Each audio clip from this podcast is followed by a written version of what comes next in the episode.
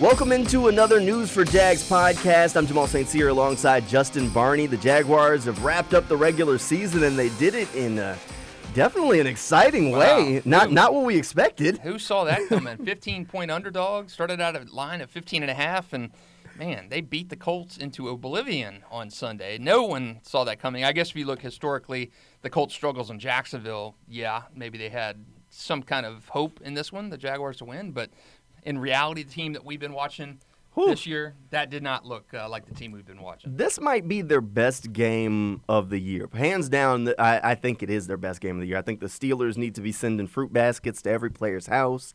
Uh, Bevell did say that some of the assistant coaches on the Steelers staff had reached out to him and said thank you.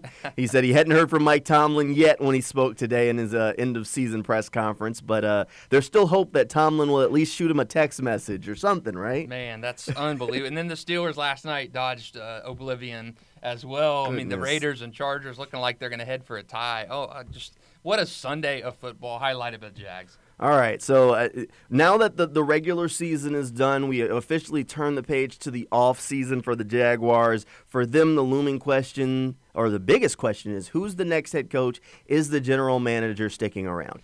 The way it seems as of right now, Trent Baalke is going to be here. Whether you like it or not, whether you were a clown or not, whatever it may be, it seems like Trent Baalke is going to be a part of this team. So I guess we've reached the stage of selling yourself or convincing yourself that he has earned the right to stay here. What has Trent Baalke done since he's been with the Jaguars? He's helped Dave Caldwell clean up the salary cap. He kept the Jaguars in a good salary cap standing this season. I'm not giving him points for Trevor, but I mean, he did bring in Walker Little, who's played well when given the opportunity. Andre Cisco played well when given the opportunity. Tyson Campbell looks like a very good pick there. Um, so, I mean, is that enough to really convince ourselves that Trent Baalke can be a solid general manager for this team? I don't know. I, I don't know. I don't know if that's enough. Um, you know, I think going into the season, everybody in town, out of town, in the in the bank knew that this was Urban Meyer's show. Trent Baalke was just there to, um, you know, to to kind of tender things, salary cap guy, and this was Urban Meyer's team. So does Shad Khan go into this saying, "Hey, Trent wasn't really given a fair shake. It was Urban squad. Uh, let's see what he can do. I trust Trent. I've I've had him in this operation for two years." Um, and let's go from there. I don't know if that'll be a detriment to, to hiring the next head coach.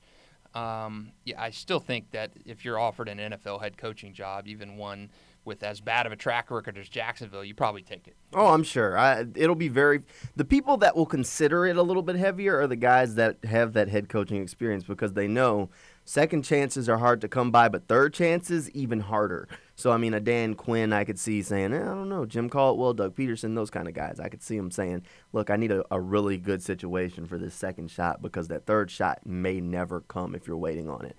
Um, I mean, I, you know, let's flip it on its head a little bit here and say, well, you know maybe, just maybe, we the one of the things that I kind of pitched was that you know maybe they kept Baalke because it, he was going to be the fall guy. If this season didn't go well, they fire Baalke, hire a new general manager to pair with Urban was the was my original thesis. Um, and maybe we're just seeing that rehashed because the the entire formula didn't come together. You hire this rock star coach, you put together a rock star staff, and then if it doesn't go well, Baalke's still your fall guy, and then you can kind of appease fans in that format, bring in a new general manager then, because Shad has uh, spoken openly about wanting a coach centric setup. In order to have a coach centric setup, your general manager is kind of the background guy. Mm-hmm. And I think even in those early press conferences, uh, when Meyer and Baalke were, were introduced together, it was no doubt it was Meyer's team, and that was the coach-centric um, theme that Shad wanted. Uh, but Trent Baalke did put together this roster. Had a hand, a small part in it, whatever whatever equation he had. Uh, his fingerprints are over this roster um, from a from a vantage point out here. Now, how much control and how much influence did he have over Urban Meyer? Um, we will never know that, but it was Urban Meyer's team when he was hired. Um, it was not Trent Baalke's team. It wasn't Trent Baalke's team last year. Dave Caldwell was the guy, and he kind of cleaned up the mess there. So, you know, in Trent Baalke's defense, he has not truly had that room to shine, that room to operate, and um, you know, I guess he he is truly the fall guy. But nonetheless, I think uh, I, I don't know if you. Uh, keep a Baalke around if it's going to hinder your your opportunity to hire a guy like a uh, maybe a Brian Flores, whoever else it may be. I don't know how how how much retaining Trent Baalke um, is going into um, who you're going to be able to get in this um, in this next coaching hire. Um, I, you know, I'm not. I, I, do think it should be a clean sweep. Um, you know, it, I, I don't know how you can hang on to Trent Baalke. My only thinking of Shad Khan is, well, he's not really had a full season. He's not really had a chance to, to, truly manage this roster. That's the only thing I can think of. And maybe he really likes Trent Baalke. If I'm Trent, the only thing you can give to sell Shad is that, you know, the only reason I have a bad record as a general manager is similar like you as an owner. I just haven't found the right coach to be paired with. Because to Baalke's, I mean, well, this isn't really his credit because he hired multiple of these guys. The past five years he's gone, uh, that he's ended up as a general manager have all had coaching changes. I mean, you go back, Jim Harbaugh's gone. They bring in Jim Tomsula. Tom Sula gone after a year. He brings in Chip Kelly. Him and Kelly are gone. He comes here to Jacksonville. He takes over for Dave Caldwell. Doug Marrone gets fired. He's the general manager this year. Urban Meyer fired. The dude has an awful track yes. record with coaches.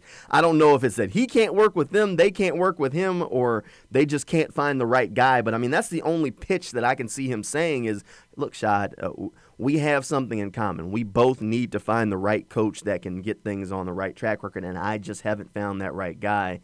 Um, and that that's the only thing that I can figure you pitch. Now, who is that right guy that Trent can work with? I don't know because when you've gone through that many different coaches who have different approaches to the game, uh, because I started going back and researching some of these different coaches, like I didn't know some of the things that Tomsula. Tom Sula was a very uh, different kind of coach. He was letting guys ch- uh, take breaks in meetings to to check social media and stuff like that. That didn't work. You know, Chip Kelly wasn't that kind of guy. Another college coach. I mean, clearly Trent does not work well with guys with college backgrounds. So why he's pushing for Bill O'Brien right now? Yeah, I'm not real sure. But I, I think the the big, the first domino that's going to fall is who the coach is or who what coach convinces Shy that they're the right man for the job, and does that person have a sticking point of I don't want Baalke? Yeah, and that's true. And, and are you going to end up with a guy like Bill O'Brien, who's been rumored to uh, to be a Baalke guy?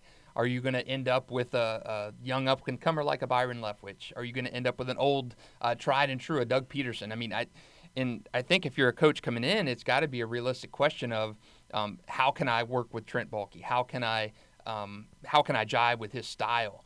And that that may be a deterrent for some guys. You know, a Josh McDaniels or um, Eric Bean, whoever the case may be. I mean, you go into a situation. Usually, it's a coach and general manager when you're when, when you're packaged together. You're out at the same time. Mm-hmm. We saw that uh, today in Chicago, um, and I just don't know. Um, keeping Trent Baalke is the, the thing and how big of a deterrent it will be. And, you know, Shad obviously likes the guy to keep him around and, and give him another crack at things despite the public outcry. All right, before we dive into some of the outside coaching candidates and the latest on what's going on there, how, let's look inside the Jaguars building. Uh, a lot of the defensive players that spoke today as they did their end of season availability all, you know, giving their sales pitch for why Joe Cullen should be retained as the Jaguars defensive coordinator. Guys saying, you know, Cullen was calling guys that were on the COVID list every day, just checking on them as a person, not as a football coach. And he was able to endear himself to those defensive players. And we've talked all year of the defense hasn't been the problem. Has Joe Cullen done enough that he can, him and that defensive staff deserve the chance to come back and do it in a more hmm, functional environment. Yeah, on the outside, sure, you know, but again, you you how many wins, how many losses this year, and um, the Jaguars defense didn't do well at forcing turnovers, didn't do well at getting to the quarterback with consistency. So uh, I don't know if that last game kind of glosses over that fact, or he was a player's coach, um, but I think it's obviously who who is hired as that next head coach, and if they got a guy they're tight with, I mean, you know, you see this quite a bit in in coaching, whether it's holdovers in high school, college, whatever the case may be, players on that team will want a coach or a position coach or an assistant to stay with the team. I don't think it works out that way most of the time. Um, Cullen did some good things with this defense, and um, I don't know if he's here for the long term. We've talked about um, if you're a young coach, you bring in and hire the best staff you can. Is Joe mm-hmm. Cullen the best defensive coordinator that Jacksonville can get? I don't know. I don't know. Yeah, I, you know, I think Joe Cullen has done a solid job. I've really liked watching how he has matured as a defensive coordinator throughout the season. His play calls, the players have talked about openly about how he has progressed as a play caller and as a defensive coordinator throughout the year because he was learning on the job. This mm-hmm. was his first shake at it. I think he's done a good job.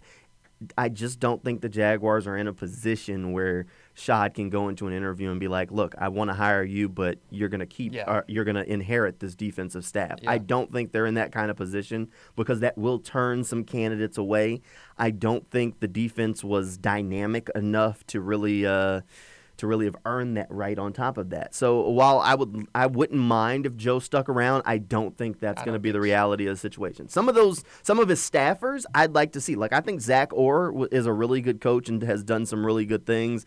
Uh, I wouldn't mind a, a, Chris Ash sticking around if he wanted to. Um, Walton, who works with the corners, uh, they have some good coaches along that defense. We already know Tosh Lupoi is already out of the door. He's heading off to Oregon to be their defensive coordinator. But some of those guys, I, I thought Tosh Lupoi did a, a, phenomenal go- job with that defensive line. Um, and he would have been a coach that I would have loved to retain. I would love to retain some of those guys. I just think it's going to be tough to tell a coach, yeah. Joe Cullen's your defensive coordinator, come to Jacksonville. Yeah, and I think that's what we, we heard from Shad last time when we went through this coaching cycle was, you know, is so and so going to stay? Is Keenan McCardell going to stay? Is is you know, so I think those questions are natural and obvious. And Shad at the time said, you know, that's going to be up to the, the next head coach. That's his going to be his final decision. And I think a lot of times, I mean, I have no scientific data to back me on this, but when when there are guys who are um, you know trumpeted for the job or to stay around, I just don't think it works out. I think that's a that's kind of a, a glass half full mentality of players saying, "Hey, we want this guy to stay around," but I just don't think realistically you can ask a new head coach who wants going to want to come in and set his own culture and bring some guys here he likes, hire the best coordinators he can. I just don't think that's feasible um, to ask a new coach to do. That's a devil you know rather than the, the devil you don't kind of deal. All right, how about this? Uh, you know, we're, we're talking about coaching change. Before we look outside, one more guy inside. Darrell Bevell said that Trent Baalke approached him after the Colts game personally and told him that, you know, at some point this week or next week, he will get his shot to interview for the job.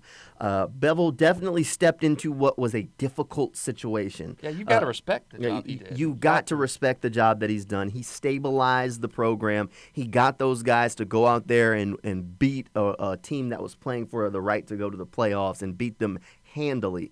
Um, I think Darrell Bevell's done a good job. We've been over. We were very critical of his offense heading into him becoming the interim. Um, still, don't take back those critical comments, but maybe, just maybe, he could be a fit as a head coach. He does have experience. Um, he, this was his second go round as an interim head coach. Never been a, a, an NFL head coach, but is this his? Has he earned the, the the chance to be a serious contender for this job, even though he only led them to the one win? Hey, he's two and seven all time in a head coaching career, hey, which is better than Urban Meyer's record. so if he never coaches a, another game in the NFL, he will uh, retire with a better record than uh, Shad Khan's handpicked guy. But no, I, I don't think Darrell Bevell. I think it's a courtesy hire uh, interview. I think it's a you know just consideration. Hey, you you did this for us. We're gonna at least give you a serious interview. But I just don't think it's uh, fans would revolt if they hired Darrell Bevell to be the full-time head coach. I don't I don't see that happen. I think it's more of a courtesy thing um, of Shad and, and Mark Lamping and Trent Baalke to to say Darrell, you, can uh, come in and interview. I think it, it, it needs a culture change. I think it's a, it's a reset as as far as the coaches here. If I'm Bev, I roll in there and I tell Shad my, my opening selling point is you don't want your quarterback going through a new head coach every year. And this will be a second year and a second head coach. Some of the guys that are on the roster going into their third year, going into a third head coach. So uh, that you don't want to keep having this turnover. If you keep me, I reference stability. What I can do if I this is me giving my sales pitch as Darrell Bevell, I can keep Joe Cullen in place. I can bring in a new offensive coordinator, even or promote Schottenheimer. But then this refer this creates stability. We do some things different. I was able to stabilize the ship. We all know how dysfunctional it was, and um, the players at least have referenced that. You know, Bevell was put in a tough spot, and he was able to come in and and get the guys to come together as a team and play together. It didn't work out well every game. I mean, obviously the Patriots game, but it did work out well for that final game of the season. And maybe that last win is you know glossing over it, and if they lose that game, he's not even in consideration. Yep. Maybe doesn't even get the interview. But uh, do I think he is a, a best case scenario kind of guy? No, no, I don't think he's a best case scenario. That's if scenario. your first eight guys turn you down. Right. If then- if everybody just turns you down because you, I guess you're set on keeping Trent or whatever it may be, uh, then yeah, you maybe you default back to Bevell, and then we have to go to selling ourselves on why Darrell Bevell was the best ca- candidate for the job. Uh, all right, let's let's flip the flip the page now. They- They've got some updates on the coaching search of sorts. Nathaniel Hackett planning to interview next week while the, the Packers are on their bye week. Uh, Byron Leftwich already interviewed. Kellen Moore already interviewed. Doug Pederson, Jim Caldwell have all already interviewed for the job. But there are some new coaches that are now officially free and on the market. Brian Flores, I'm very intrigued by that. Never saw that coming. I did not think he was going to get fired. I thought he had done a good job down there in Miami with the, the situation down there. Um, the report from Jeff Darlington is that his relationship with Tua had just uh, degraded to the point where they they thought it was time for them to get a fresh start and get a new head coach in there. Uh, realistically, I'm not sure that Tua is the answer at No. quarterback, and that's why so many people had been floating around Deshaun Watson to Miami, and they're saying that Watson was interested in Miami because he wanted to play for Flores.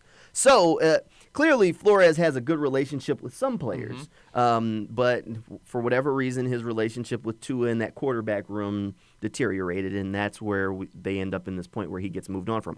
I think Brian Flores is a very intriguing candidate. I thought he had done good work there in Miami. They had constantly been taking steps forward. This year, obviously, a very slow start to the season, but instead of letting it snowball, they were able to get it on the right track, finish the year on a pretty strong tip. And I mean, they head into the offseason. They didn't make the playoffs, but I thought they were heading in the correct direction. Um, so I would be very interested. I think Shad should be calling Flores' agent right now and telling him, look, I don't know how I'm going to get this dude to Jacksonville. I want to at least interview him to be my head coach. But if he doesn't get another head coaching offer, or if, if I can't offer him the head coaching job, I want him employed in my building Yep. somehow, some way. Is it as a linebacker, assistant head coach? I don't know. Maybe defensive coordinator. He's never been a defensive coordinator before. But I want Flores here because his leadership is what helped build Miami and to the point where they were contending. Because that it kind of goes into the philosophy of what you were saying last week when you know hey matt nagy he gets fired bring him here as an oc he's got head coaching experience um, and i mean brian flores he's got that patriots experience. He turned things around in miami. Um, why not kick the tires on him? I mean he's going to want to be a head coach i'm sure and i think he could i mean what he did in miami was uh, the lord's work down there by keeping the dolphins uh, abreast and afloat there i mean they that was a, a miraculous turnaround job by him under some uh, pretty pretty uh, I mean a constant rebuild in that first couple years he was there. I mean they're trading out stars for draft picks and um, really rebuilding. And he held that franchise together. So if I'm Shad Khan or Mark Lamping, I certainly get on the phone to Brian Flores' agent and, and get him in the mix too. I don't I did not see that coming. And I mean the Nagy fires, the Mike Zimmer fires. Okay, that's uh, those are I think the ones you saw. But man.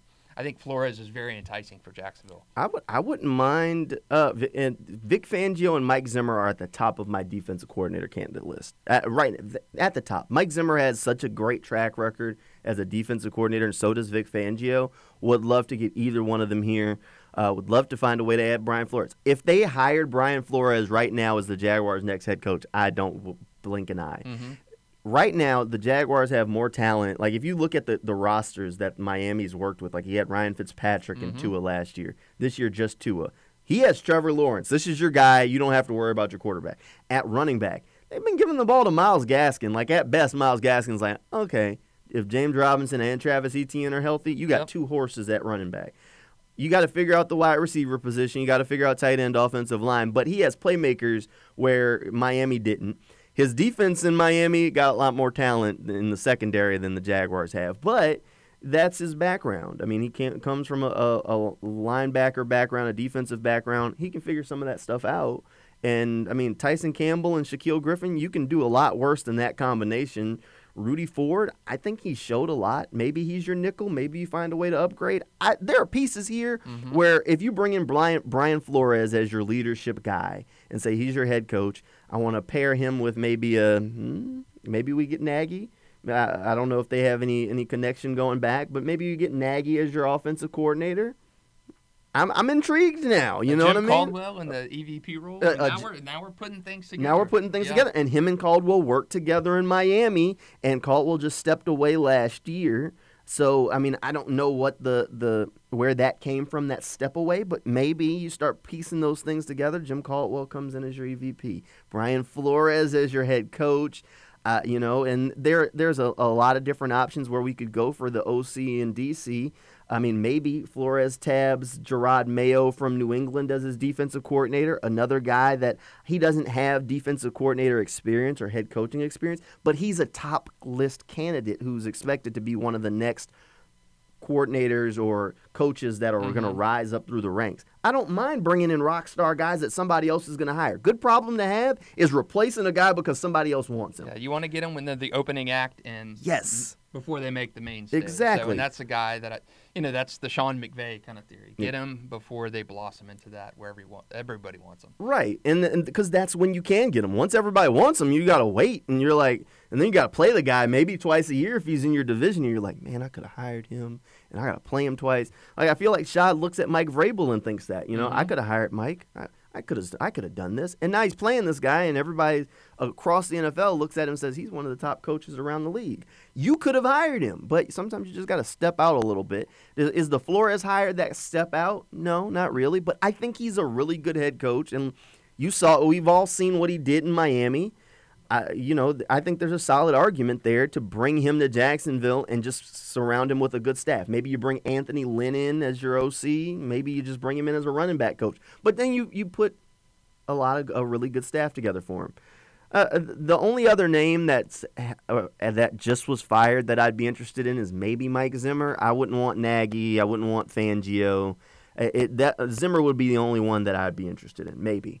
But I, I let him interview. I don't think he gets hired. Though. Not as not as a head coach. No, I no. don't As a DC, I don't mind it. As a DC, I don't mind it. Uh, as far as the coaches that are on the market, I I think we're still at the same kind of standstill. This is going to be a slow process. I, there's no, I don't expect Shad Khan to make any sort of rash decision. I don't think we're going to have an answer until after the Super Bowl. Mm-hmm. I don't expect him to make a hire.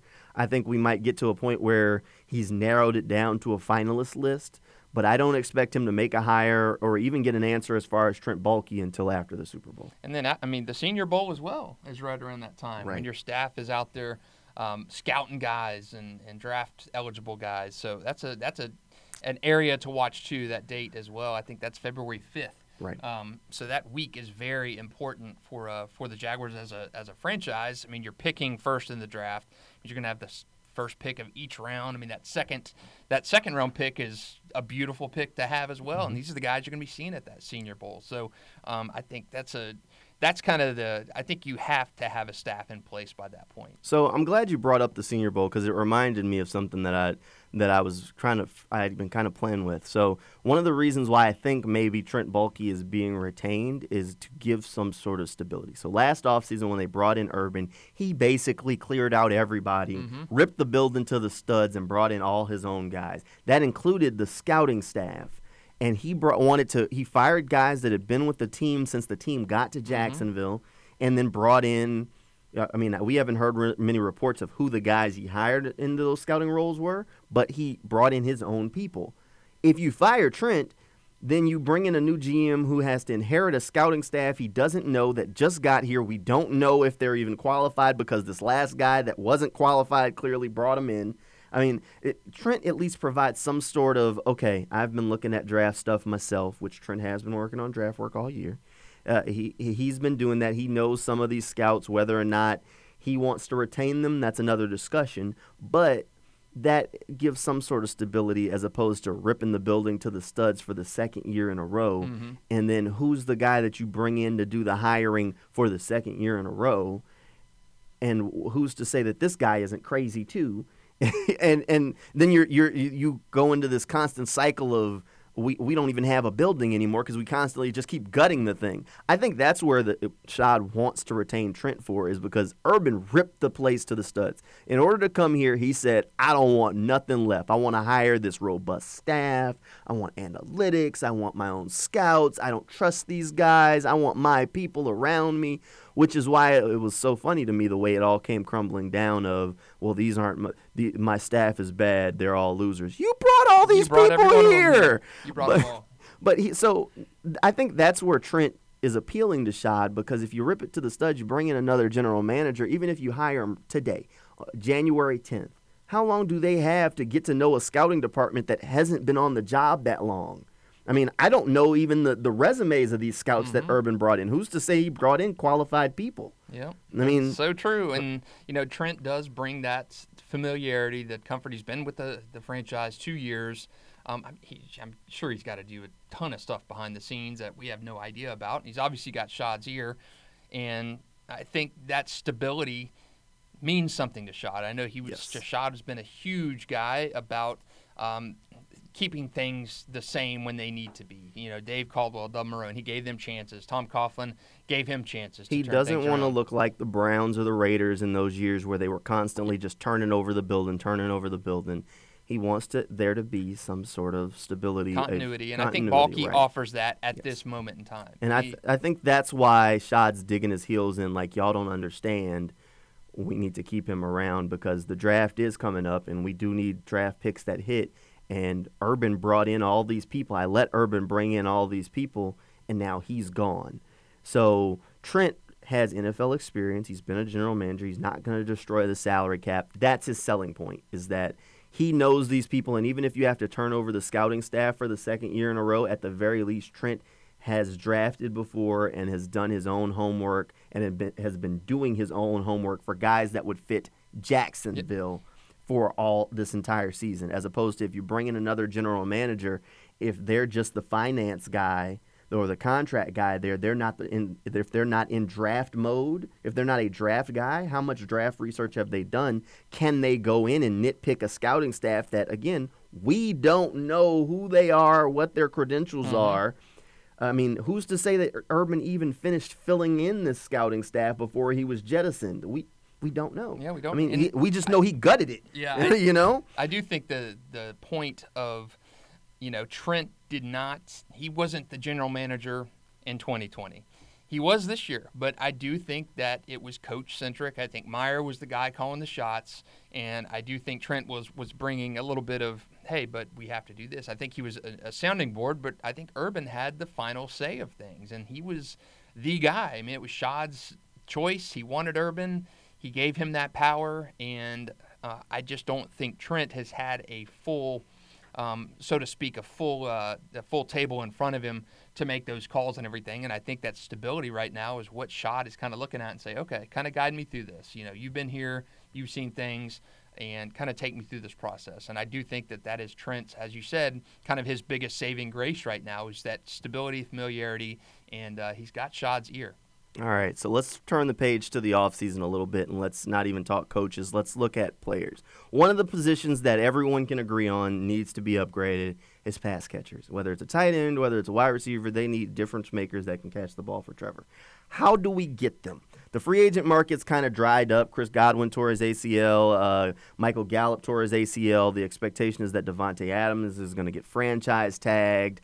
Um, you know, so the, the question becomes where do you get these pass catchers from? Are you willing? What, what would you prefer here? And I'm going to throw out a couple of scenarios, and you can kind of pick from that how you feel.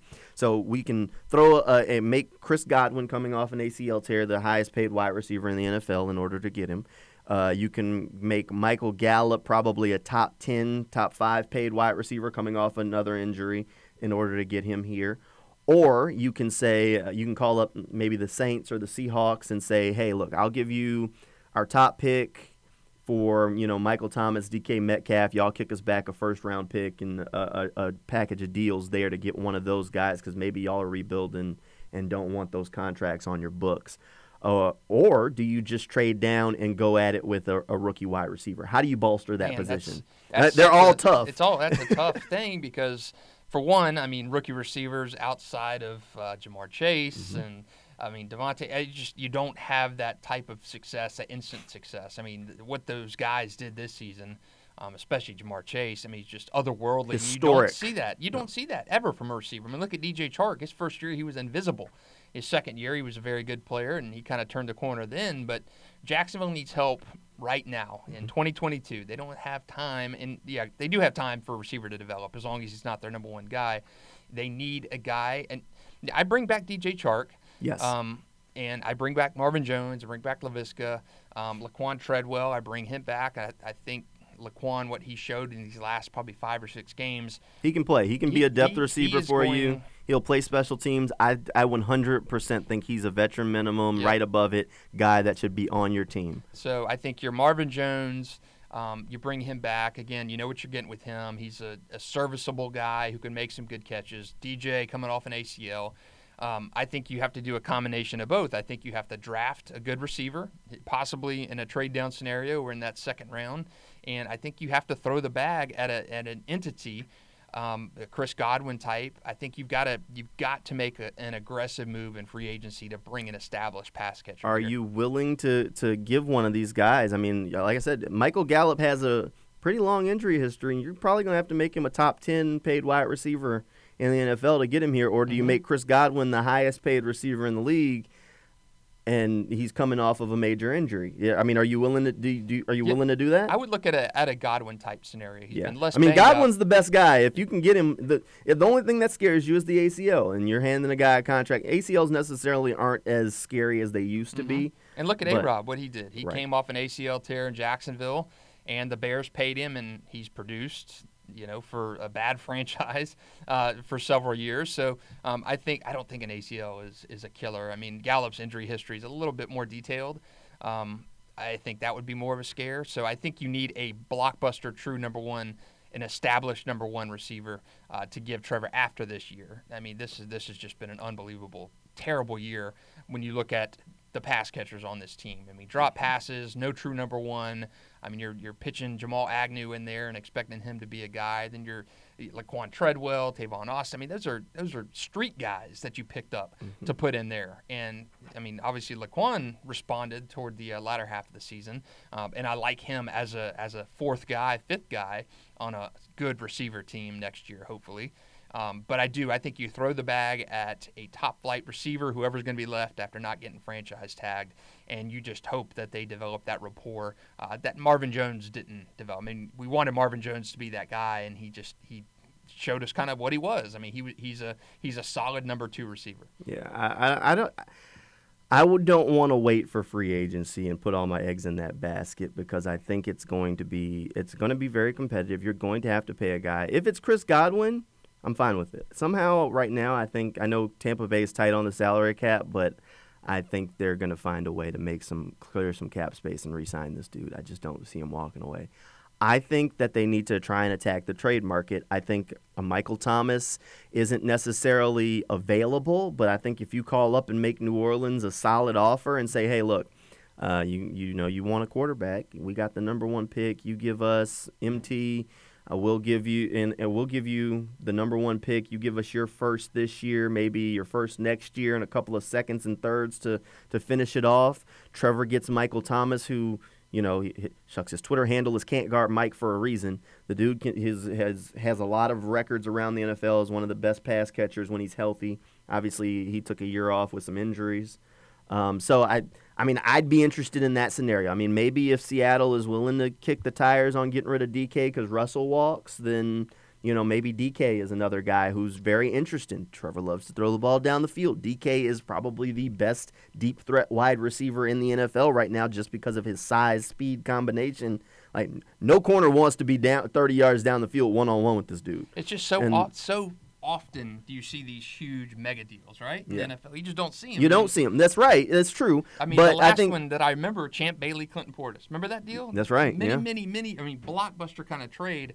Um, that and we've seen draft pick trades and stuff. But I mean, to, to trade an established guy like a DK Metcalf, I Well, mean, that's we're, we're looking at teams that maybe are tearing it down of sorts. I mean, if New if New Orleans is legitimately needing a quarterback, and Michael Thomas seemed his relationship with that franchise is strained. I mean, plain and simple, Yeah. it's strained. I mean that that's not necessarily as blockbuster as it would be because he could come out and tweet, you know, tweet himself that he just doesn't want to play for the Saints ever again and you know pull one of those deals. It wouldn't surprise anybody. So that's why I could see him as an option. DK, if Russell leaves, then then there's yeah, a rebuild that's a and rebuild. and you get there. I mean, really, I'd almost be interested in looking at Pittsburgh as well. I mean, hey Pittsburgh, we did you a favor in the playoffs, and you know Big Ben's gone, and you know uh, Mason Rudolph ain't it. Um, how about one of them receivers? You got Claypool. You know he doesn't. He likes music at practice. We play music at practice. You know whatever it may be. You know there are guys out there. I think there are receivers out there that you can get. Like Pittsburgh probably would be interested in the right package to give you a receiver. If a, I mean, uh, Mike Tomlin wasn't exactly happy with Claypool this year. Claypool has the skill set and has shown that he can be a high level receiver, and the Jaguars need guys. I mean, they don't need just like Yeah, they they're not going to get that one guy they need. They need guys. Like Yes. even if you bring back DJ, even if you bring back Treadwell, even if you keep Shenault, even if you keep Marvin Jones, they still need at least two guys that can come in and contribute, and that's minimum. Yeah. And like, because right now, like finding a tight end is like in the NFL period that can catch passes, block is tough. Yeah. I mean, it, uh, That's why this past free agency class, I mean, it was Henry, frustrating. It, there were two Smith. guys, and you had money, and you let them walk. And so now you're there, and maybe you keep Dan Arnold around, which is fine. Dan Arnold is a passable starting tight end. He does the dirty work. He's he's suitable. He's pretty good, and he showed that he can catch passes when he needs to. Zach Ertz, another guy. I mean, you could have had him in the trade deadline. Uh, Arizona got him. He's on. He's going to be a free agent this year. So I mean, maybe he's a guy you kick the tires on. Hopefully, he's uh, he comes a little cheaper than he was. I think he was making about eight million a year. Uh, but there's just not that tight end that there No. were this past year. Uh, would have helped Trevor significantly. It You would went- have. You went budget wise. You signed Chris Manhertz. Um, And that's why I worry if they wait and say, okay, well, let's go to the free agency for this thing, and then they strike out there. Then they're looking at the draft, and if they still have the number one overall pick, you're not taking them there. And then by the time you, you say, okay, well, maybe we can trade back into the first round to get somebody, and you ne- you never know how it, how it shakes out. They wanted Kadarius Toney last year; he went off the board b- before they could get him. Who's to say that Olave or Wilson or Dotson, whoever their guy is, isn't gone? And then you're sitting there like, well, what do we do? And then mm-hmm. we go into the third round and they take like Justyn Ross to be the enc- entire answer at wide receiver. Nothing against Ross. I think he could be a phenomenal tight end, but he's coming off major injuries in mm-hmm. college. He already has played with Trevor Lawrence, which is definitely a pro. He has the skills and could be a steal if he can stay healthy. But again, coming off injuries, and if he's your one major offseason addition at wide receiver, that ain't it. No, you've got- you, you've got to get guys. And to me, I mean, I, the quicker you can get Trevor an alpha, an alpha wide receiver, the better. Yeah, So how do you get one of those guys? You find somebody who's willing to part ways with him. And honestly. I, I just, I think Marvin and DJ are fine as not number one options. Right. I, I think they're good two, three guys, one A, well, I mean, one B, one C, whatever that is. I just, you can't, you can't go through this 2022 season without seriously upgrading that position. I mean, I'd like in a perfect world DJ Chark to be number four receiver. I mean, um, you know, add that much talent around Trevor and just make him. I mean, it- just make him have those targets. You Mm-hmm. just did not have that this year, and um, I don't.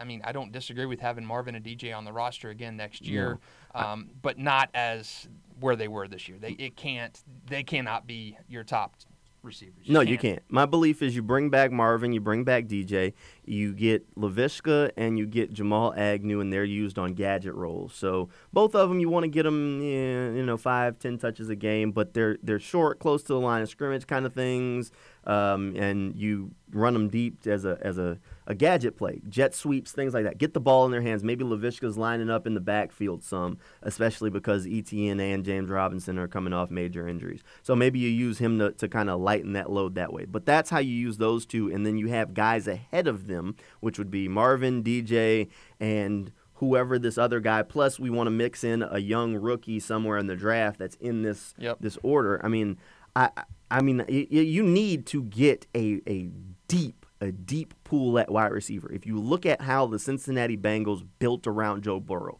their three guys are really good. T. Mm-hmm. Higgins, Tyler Boyd, Ja'Marr Chase. Their three guys are really good. And Marvin Jones is good. DJ is good, but we need we need at least one more and you need a really good guy to really top that off and they're just not. I don't know who that could be. I don't know if Chris Godwin can elevate to that because when he's been in that Tampa Bay offense, Tampa Bay has been loaded at wide receiver Yep. for years, and he's always just had to play his role. Now, while he has filled up the stat sheet there, but you got guys like Mike Evans, Antonio Brown. I mean, they've got guys around him. I mean, to where they're they're slinging the rock, and Jameis Winston was. You know, for all the turnovers he had, he was still willing to take chances and sling that rock there. And then you bring in Tom Brady and he fills up the stat sheet again. But he's never been just your your your one A end of end of end end of the line. This is the guy that they other team has to stop kind of option. He's not Davante. He's not Ja'Marr Chase. Right. A- they need Jacksonville needs a Ja'Marr Chase kind of player. and they don't And draw on trees, and that's why they that's why uh, Cincinnati picked him, and that's why Miami took a Jaylen Waddle because if you can get that guy, the other defense has to shade their coverage there. It makes Trevor's job easier. It it gives you a guy where like Joe Joe Burrow was like I couldn't see him, but I knew he was down there somewhere. He said, "Eff it, I'm gonna just throw it down there." And I think I tweeted, and Jaguars fans were like, "Hey, dude, I, Trevor needs an Eff it level Yeah, receiver, just a guy where he's in that area. Drew Brees had Jimmy Graham. Tom Brady still has Gronkowski. I mean, just one of those guys where you're like, I know he's down there somewhere. I'm gonna throw it up and give him a shot. You know. And right now, who's that guy? Like Marvin? No. Laquan? No. Uh, DJ? Even when he's healthy? Not really. they just don't have. I mean, there's no. We touched on this probably mid-season, and Jamal Agnew when he went out, you know, who was your guy that you had to worry about? And that they there have wasn't one. They have no one. I mean- even even when DJ was healthy, he was not that guy. Yeah, and if Not you look at the draft, is like is Olave or Wilson that guy? Maybe they could be. It's possible. Is Dotson that guy? Maybe he could be. I mean, it, could Justyn Ross be that guy? Possibly. I mean, he's the probably the biggest one of them all.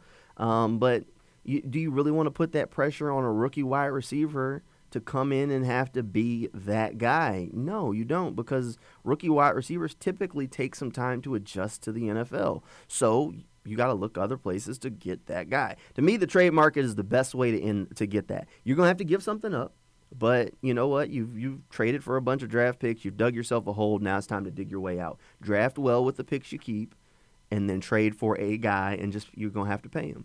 Because no matter who it is, either they're already on a big contract, and that's why the team wants to move on for him, or they're gonna be up for a big contract soon, and the team doesn't want to have to pay him a la a DK, a DK Metcalf who's going to be up for a big contract soon, and you'd have to pay him.